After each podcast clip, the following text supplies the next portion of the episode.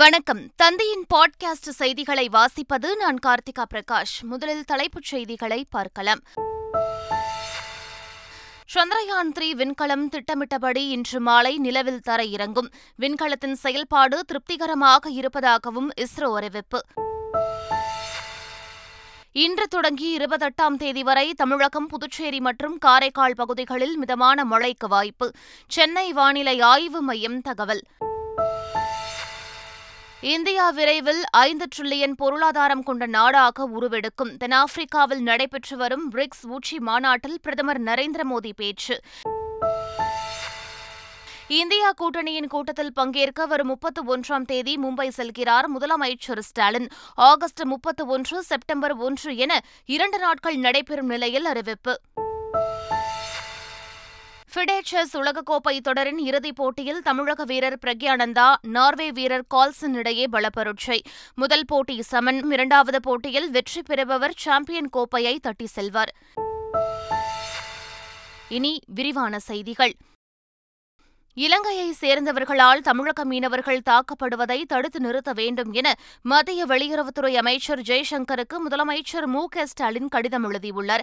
அதில் தமிழ்நாட்டு மீனவர்கள் மீதான இலங்கையின் தாக்குதல் அதிகரித்து வருவதாகவும் இரண்டாயிரத்து இருபத்தி மூன்று ஆகஸ்ட் இருபத்தி ஒன்றாம் தேதி மட்டும் ஒன்பது சம்பவங்கள் பதிவாகியுள்ளதாகவும் தெரிவித்துள்ளார். தொடர்ச்சியான வன்முறை செயல்கள் அவர்களின் குடும்பங்களையும் சமூகங்களையும் பாதிக்கின்றன என்று தெரிவித்துள்ள முதலமைச்சர், ஒன்றிய அரசு உடனடியாக தலையிட்டு இத்தாக்குதல் தாக்குதல்களில் ஈடுபடுபவர்களை கண்டறிந்து சட்டத்தின் முன் நிறுத்திட வேண்டும் என்று வலியுறுத்தியுள்ளார். இந்தியா கூட்டணியின் கூட்டத்தில் பங்கேற்க முதலமைச்சர் ஸ்டாலின் வரும் முப்பத்து ஒன்றாம் தேதி மும்பை செல்கிறார். இந்தியா கூட்டணியின் அடுத்த கூட்டம் ஆகஸ்ட் முப்பத்து ஒன்றாம் தேதி முதல் செப்டம்பர் ஒன்றாம் தேதி வரை மும்பையில் நடைபெறும் என ஏற்கனவே அறிவிக்கப்பட்டிருந்தது. இந்த நிலையில் இந்த கூட்டத்தில் பங்கேற்க தமிழக முதலமைச்சர் மு க ஸ்டாலின் வரும் முப்பத்து ஒன்றாம் தேதி சென்னையிலிருந்து விமானம் மூலம் மும்பை செல்கிறார். கூட்டம் முடிந்த பிறகு செப்டம்பர் ஒன்றாம் தேதி சென்னை திரும்ப உள்ளார் என்று தகவல்கள் வெளியாகியுள்ளன. நான்கு நாள் பயணமாக திருவாரூர், நாகப்பட்டினம் மாவட்டங்களுக்கு சென்று முதலமைச்சர் மு க ஸ்டாலின் பல்வேறு நிகழ்ச்சிகளில் கலந்து கொள்ள உள்ளார். வரும் இருபத்தி நான்காம் தேதி காலை சென்னையிலிருந்து திருச்சி செல்லும் முதலமைச்சர் மு க ஸ்டாலின் திருச்சியிலிருந்து நாகப்பட்டினம் செல்ல உள்ளார். இருபத்தைந்தாம் தேதி காலை திருக்குவளையில் முதலமைச்சரின் காலை சிற்றுண்டி விரிவாக்க திட்டத்தை அவர் தொடங்கி வைக்க உள்ளார். தொடர்ந்து நாகை மாவட்ட ஆட்சியர் அலுவலகத்தில் நடைபெறும் ஆய்வுக் கூட்டத்தில் முதலமைச்சர் பங்கேற்க உள்ளார். தொடர்ந்து இருபத்தாறாம் தேதி முதலமைச்சரின் கள ஆய்வு திட்டத்தின் கீழ் தஞ்சை, திருவாரூர், நாகை, மயிலாடுதுறை ஆட்சித் தலைவர்கள் மற்றும் காவல்துறை உயர் அதிகாரிகளுடன் ஆலோசனை மேற்கொள்ள உள்ளார். தொடர்ந்து இருபத்தி ஏழாம் தேதி திருத்துறைப்பூண்டியில் நடைபெறும் திருமண நிகழ்ச்சியில் பங்கேற்ற பிறகு சென்னை திரும்பவுள்ளார். டிஜிட்டல் இந்தியா திட்டத்தால் மக்களுக்கு ஒதுக்கப்படும் நிதி சிந்தாமல் சிதறாமல் முழுமையாக சென்றடைகிறது என்றும் இதனால் மக்கள் வறுமை கோட்டிலிருந்து மீண்டிருப்பதாக ஆளுநர் ஆர் என் ரவி தெரிவித்துள்ளார். சென்னை பெருங்குடியில் உள்ள அம்பேத்கர் சட்ட பல்கலைக்கழகத்தில் நடைபெற்று வந்த தேசிய அளவிலான சுற்றுலா தொடர்பான ஜி டுவெண்டி பணிக்குழு மாதிரி மாநாடு நிறைவு விழாவில் அவர் பங்கேற்றார். நிகழ்ச்சியில் பேசிய ஆளுநர் ஆர் என் ரவி, கடந்த காலங்களில் மத்திய அரசு மக்களுக்கு ஒரு ரூபாய் ஒதுக்கினால் அதில் பதினைந்து பைசா மட்டுமே சென்றடைந்ததாக கூறினார். டிஎன்பிஎஸ்சி தலைவராக இதுவரை வாய்ப்பு வழங்கப்படாத சமூகத்துக்கு பதவி வழங்கும் நோக்கில்தான் ஓய்வு பெற்ற டிஜிபி சைலேந்திரபாபுவை முதலமைச்சர் ஸ்டாலின் பரிந்துரை செய்தார் என்று திமுக அமைப்புச் செயலாளர் ஆர் எஸ் பாரதி கூறினார். நடிகர் ரஜினிகாந்த் அரசியலுக்கு வருவது பற்றி தங்களுக்கு மாறுபட்ட கருத்து கிடையாது என்று அதிமுக முன்னாள் அமைச்சர் ஜெயக்குமார் கூறினார். அரசியலை பொறுத்தவரையில் அதாவது வந்து ஒரு யார் வேணாலும் வரலாம், அது வழக்கமாக சொல்கிற டயலாக் தான் இல்லையா, அது யார் வேணாலும் வரலாம். ஆனால் அங்கீகரிக்கிறது யார்? மக்கள் தான். ஏன்னா மக்களுடைய அங்கீகாரம் தான் மிக மிக முக்கியம். அரசியல் வர்றதுக்கு பற்றி எங்களுக்கு வந்து மாறுபட்ட கருத்து கிடையாது. அவர் மனசில் என்ன இருக்குதுன்றது எனக்கும் தெரியாது, அது உங்களுக்கும் தெரியாது, அவருக்கு தான் தெரியும். ஆனால் அவர் போய் பல பேரை பார்த்து சந்தித்து பாசி பேசியிருக்காருன்னா எப்படி இருந்தாலும் வந்து இது பூனை வெளியே தானே வரணும், அது அது வரும்போது நான் சொல்கிறேன். தமிழகத்தில் சேலம், நாமக்கல் உட்பட ஆறு மாவட்டங்களில் கனமழை பெய்ய வாய்ப்புள்ளதாக சென்னை வானிலை ஆய்வு மையம் தெரிவித்துள்ளது. தமிழ்நாடு, புதுச்சேரி மற்றும் காரைக்கால் பகுதிகளில் அநேக இடங்களில் இடி மின்னலுடன் கூடிய லேசானது முதல் மிதமான மழை பெய்யக்கூடும் என்றும் சேலம், நாமக்கல், கரூர், தருமபுரி, திண்டுக்கல் மற்றும் மதுரை மாவட்டங்களில் ஓரிரு இடங்களில் கனமழை பெய்ய வாய்ப்புள்ளதாகவும் தெரிவிக்கப்பட்டுள்ளது.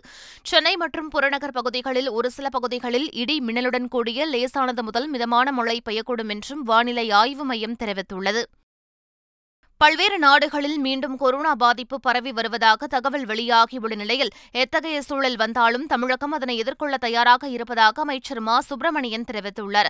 சென்னை எம்ஜிஆர் பல்கலைக்கழக வளாகத்தில் நடைபெற்ற கருத்தரங்கில் பேசிய அமைச்சர் மா சுப்பிரமணியன் மீண்டும் புதிய வைரஸ் பரவுவதாக சொல்கின்றனர் என்றும் எத்தனை வைரஸ் வந்தாலும் அதனை எதிர்கொள்ளும் திறன் நம் பொது சுகாதாரத்துறைக்கு உண்டு என தெரிவித்தார். மக்களை தேடி மருத்துவம் திட்டம் தொடங்கப்பட்ட ஒன்றரை ஆண்டுகளில் ஒரு கோடிக்கு மேற்பட்டோர் பயனடைந்து உள்ளதாக அவர் கூறினார்.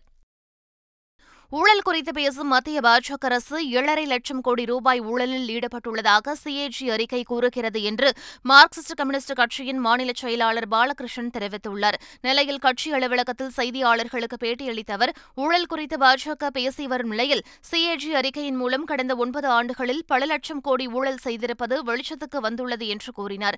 ஆனால் இதுகுறித்து பிரதமர் மோடி பதிலளிக்கவில்லை என்றும் அவர் விமர்சித்தார். தமிழ்நாட்டில் இருக்கிற பாஜக அண்ணாமலை அவர்கள் நடைபயணம் மேற்கொண்டு தமிழ்நாட்டில் ஊழல் ஊழல்னு ஏதோ ஊர் ஊராக பேசிக்கிட்டே இருக்கிறார். ஆனால் உலகமே சிரிக்கக்கூடிய அளவுக்கு மத்திய தணிக்கைத்துறை அதிகாரி வெளியிட்டிருக்கிற அறிக்கையில் ஒரு ஏழரை லட்சம் கோடி ரூபாய்க்கு பெரிய ஊழல் நடந்திருக்கிற செய்தியை ஏதோ அரசியல் கட்சிகள் சொன்னாங்க, எதிர்கட்சிகள் சொன்னாங்கங்கிறது இல்லை, மோடி அரசாங்கத்தினுடைய மத்திய தணிக்கைத்துறை அதிகாரியே தன்னுடைய ஆய்வு அறிக்கையில் வெளியிட்டிருக்கிறாரு. இதுவரையில் மோடி அதுக்கு எந்த விதமான பதிலும் சொல்லலை. அமைச்சர் பொன்முடி மீதான செம்மன் குவாரி முறைகேடு வழக்கில் அரசு தரப்பில் இரண்டாவது சாட்சியும் பிறல் சாட்சியாக மாறியது. இந்த வழக்கு விழுப்புரம் மாவட்ட முதன்மை அமர்வு நீதிமன்றத்தில் விசாரணைக்கு வந்தபோது அமைச்சர் பொன்முடி உள்ளிட்ட ஆறு பேர் நீதிமன்றத்தில் ஆஜரானார்கள். அப்போது நீதிபதி பூர்ணிமா முன்னிலையில் ஓய்வு பெற்ற பூத்துறை கிராம நிர்வாக அலுவலர் விஜயகுமார் ஆஜரானார். மேலதிகாரி கொடுத்த அழுத்தத்தால் படித்து பார்க்காமல் கையெழுத்து போட்டேன் என ஓய்வு பெற்ற விஏஓ பிறல் சாட்சியம் அளித்தார். இதையடுத்து வழக்கு விசாரணை வரும் இருபத்தி ஒன்பதாம் தேதிக்கு நீதிபதி பூர்ணிமா ஒத்திவைத்து உத்தரவிட்டார். ஸ்ரீமதி வழக்கில் இரண்டு ஆசிரியைகள் நீக்கப்பட்டதை எதிர்த்து ஸ்ரீமதியின் தாயார் தாக்கல் செய்த மனுவை விழுப்புரம் நீதிமன்றம் அக்டோபர் இருபதாம் தேதிக்கு ஒத்திவைத்துள்ளது. கனியாமூரில் உள்ள தனியார் பள்ளியில் படித்து வந்த மாணவி ஸ்ரீமதி கடந்த ஆண்டு ஜூலை மாதம் பதிமூன்றாம் தேதி மர்மமான முறையில் உயிரிழந்தார். இந்த வழக்கை விசாரித்த சிபிசிஐடி போலீசார் வழக்கிலிருந்து கீர்த்திகா, ஹரிப்பிரியா ஆகிய இரண்டு ஆசிரியைகளின் பெயரை நீக்கம் செய்தனர். இதை எதிர்த்து ஸ்ரீமதியின் தாய் செல்வி விழுப்புரம் தலைமை குற்றவியல் நீதிமன்றத்தில் மனு தாக்கல் செய்துள்ளார். காவிரியிலிருந்து உரிய நீரை திறந்துவிட கர்நாடக அரசுக்கு உத்தரவிடக் கோரும் தமிழ்நாடு அரசின் மனுவை உச்சநீதிமன்றம் வரும் இருபத்தைந்தாம் தேதி விசாரிக்கிறது. இந்த மனுவை உச்சநீதிமன்ற நீதிபதிகள் B. R. Gavai, P. S. Narasimha, Prashant Kumar Mishra ஆகியோர் அமர்வு முன்பு விசாரணைக்கு வருகிறது. காவிரியிலிருந்து உரிய நீரை திறந்துவிட கர்நாடக அரசுக்கு உத்தரவிடக் கோரும் தமிழ்நாடு அரசின் மனுவை விசாரிக்க புதிய அமர்வு உருவாக்கப்படும் என உச்சநீதிமன்ற தலைமை நீதிபதி திங்கள் அன்று தெரிவித்திருந்தது குறிப்பிடத்தக்கது. அனைத்து அரசு தொடக்கப் பள்ளிகளிலும் முதலமைச்சரின் காலை உணவு திட்டம் விரிவுபடுத்தப்பட உள்ள நிலையில் சட்டமன்ற நாடாளுமன்ற உறுப்பினர்கள் அவரவர் தொகுதியில் உள்ள அரசு தொடக்கப் பள்ளியில் திட்டத்தினை தொடங்கி வைக்க முதலமைச்சர் மு க ஸ்டாலின் அழைப்பு விடுத்துள்ளார். ஐநூற்று நாற்பத்தைந்து பள்ளிகளில் செயல்படுத்தப்பட்டு வரும் இந்த காலை உணவு திட்டம் தமிழ்நாட்டில் உள்ள அனைத்து நகர்ப்புற பகுதிகள் மற்றும் ஊரகப் பகுதிகளில் உள்ள அனைத்து அரசு தொடக்கப் பள்ளிகளிலும் விரிவுபடுத்தப்படவிருக்கிறது. இலங்கை அகதிகள் கண்ணியமாக நடத்தப்பட வேண்டும் என தமிழ்நாடு அரசுக்கு உயர்நீதிமன்ற மதுரை கிளை அறிவுறுத்தியுள்ளது.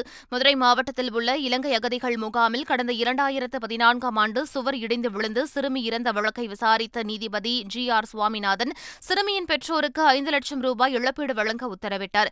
இலங்கை அகதிகள் முகாமிற்கு அடிப்படை வசதிகள் செய்து கொடுக்கப்பட வேண்டும் என அரசுக்கு அறிவுறுத்திய அவர் அங்குள்ள பெண்களுக்கு தனி உரிமைகள் கிடைப்பதை உறுதி செய்ய வேண்டும் எனவும் கூறினார். ஜி டுவெண்டி மாநாட்டை முன்னிட்டு டெல்லியில் செப்டம்பர் எட்டு முதல் பத்தாம் தேதி வரை பள்ளிகள், அரசு அலுவலகங்களுக்கு விடுமுறை அளிக்கப்பட்டுள்ளது. டெல்லியில் நடைபெறும் ஜி டுவெண்டி உச்சி மாநாட்டிற்கு செப்டம்பர் எட்டு முதல் செப்டம்பர் பத்து வரை பொது விடுமுறை அறிவிக்க காவல்துறை தலைமை செயலாளருக்கு கோரிக்கை விடுத்தது. இதனையடுத்து முதலமைச்சர் அரவிந்த் கெஜ்ரிவால் விடுமுறைக்கு ஒப்புதல் அளித்துள்ளார். இந்த தேதிகளில் அனைத்து பள்ளிகள், மாநகராட்சி அலுவலகங்கள் உட்பட அரசு அலுவலகங்களுக்கு விடுப்பு கொடுக்கப்பட்டுள்ளது. இவை அனைத்தும் அன்றைய தினம் மூடப்பட்டிருக்கும் என தெரிவிக்கப்பட்டுள்ளது.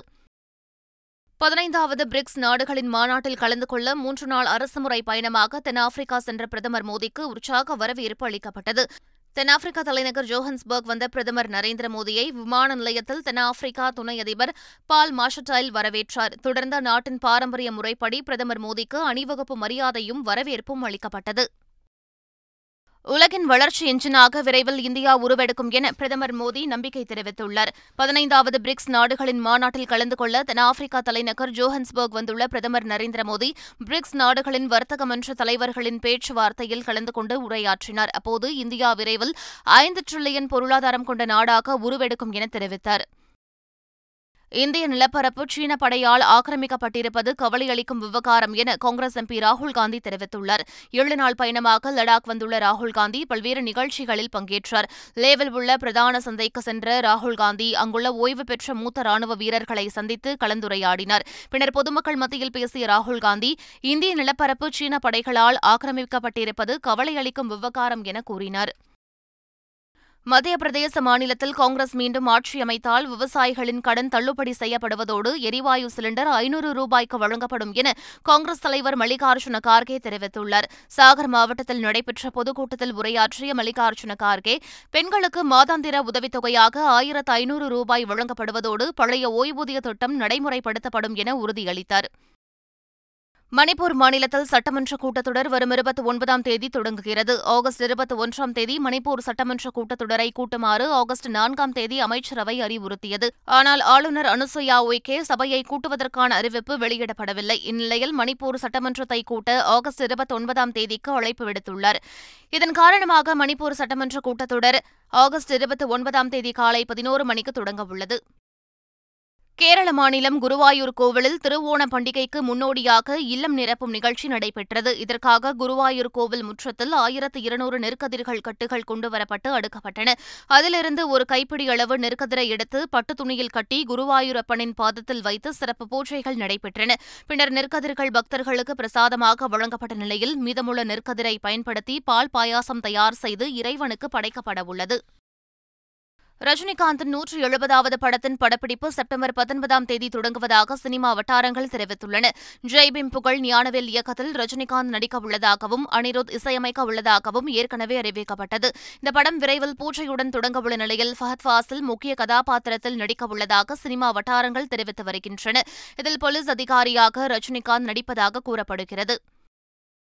காந்தாரா இரண்டாம் பாகத்தின் படப்பிடிப்பு நவம்பர் இறுதியில் தொடங்கும் என தகவல் வெளியாகியுள்ளது. ரிஷப் ஷெட்டி இயக்கி நடித்து கன்னடத்தில் வெளியான காந்தாரா படம் இந்தியளவில் மிகப்பெரிய வரவேற்பை பெற்றது. படத்தில் இடம்பெற்ற நாட்டுப்புற கலையை மையமாக வைத்து முதல் பாகத்தின் கதையை ரிஷப் ஷெட்டி எழுதி முடித்துவிட்டதாகவும் இதன் படப்பிடிப்பு ரிஷப் ஷெட்டியின் சொந்த ஊரான குண்டபுரா பகுதியில் நடைபெறவுள்ளதாகவும் தகவல் வெளியாகியுள்ளது. படத்தை அடுத்த ஆண்டு வெளியிட படக்குழு திட்டமிட்டுள்ளது. அயர்லாந்து அணிக்கு எதிரான டி டுவெண்டி கிரிக்கெட் தொடரின் இறுதியாட்டம் இந்திய நேரப்படி இன்று இரவு ஏழு முப்பது மணிக்கு நடைபெறவுள்ளது.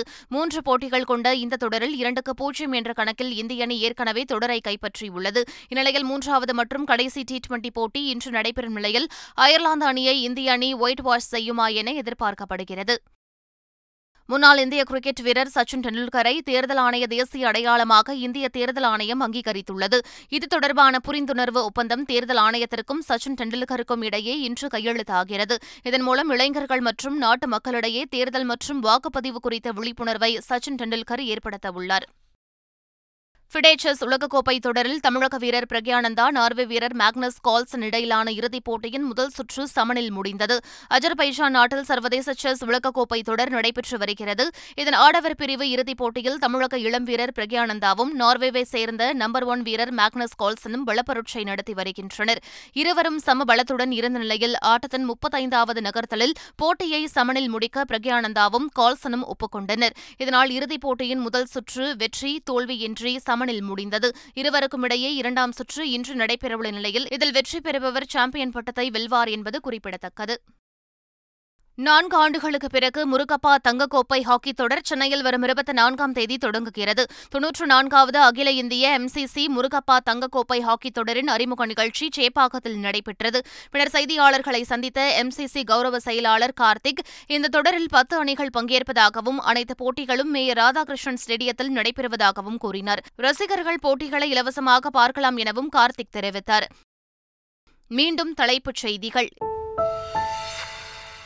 சந்திரயான் மூன்று விண்கலம் திட்டமிட்டபடி இன்று மாலை நிலவில் தர இறங்கும்.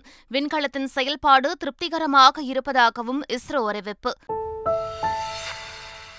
இன்று தொடங்கி இருபத்தி எட்டாம் தேதி வரை தமிழகம், புதுச்சேரி மற்றும் காரைக்கால் பகுதிகளில் மிதமான மழைக்கு வாய்ப்பு. சென்னை வானிலை ஆய்வு மையம் தகவல். இந்தியா விரைவில் ஐந்து டிரில்லியன் பொருளாதாரம் கொண்ட நாடாக உருவெடுக்கும். தென்னாப்பிரிக்காவில் நடைபெற்று வரும் பிரிக்ஸ் உச்சி மாநாட்டில் பிரதமர் நரேந்திர மோடி பேச்சு. இந்தியா கூட்டணியின் கூட்டத்தில் பங்கேற்க வரும் முப்பத்து ஒன்றாம் தேதி மும்பை செல்கிறார் முதலமைச்சர் ஸ்டாலின். ஆகஸ்ட் முப்பத்து ஒன்று செப்டம்பர் ஒன்று என இரண்டு நாட்கள் நடைபெறும் நிலையில் அறிவிப்பு. ஃபிடே செஸ் உலகக்கோப்பை தொடரின் இறுதிப் போட்டியில் தமிழக வீரர் பிரக்யானந்தா, நார்வே வீரர் கால்சன் இடையே பலப்பரட்சை. முதல் போட்டி சமன். இரண்டாவது போட்டியில் வெற்றி பெறுபவர் சாம்பியன் கோப்பையை தட்டி செல்வார். இத்துடன் பாட்காஸ்ட் செய்திகள் நிறைவு பெறுகின்றன. வணக்கம்.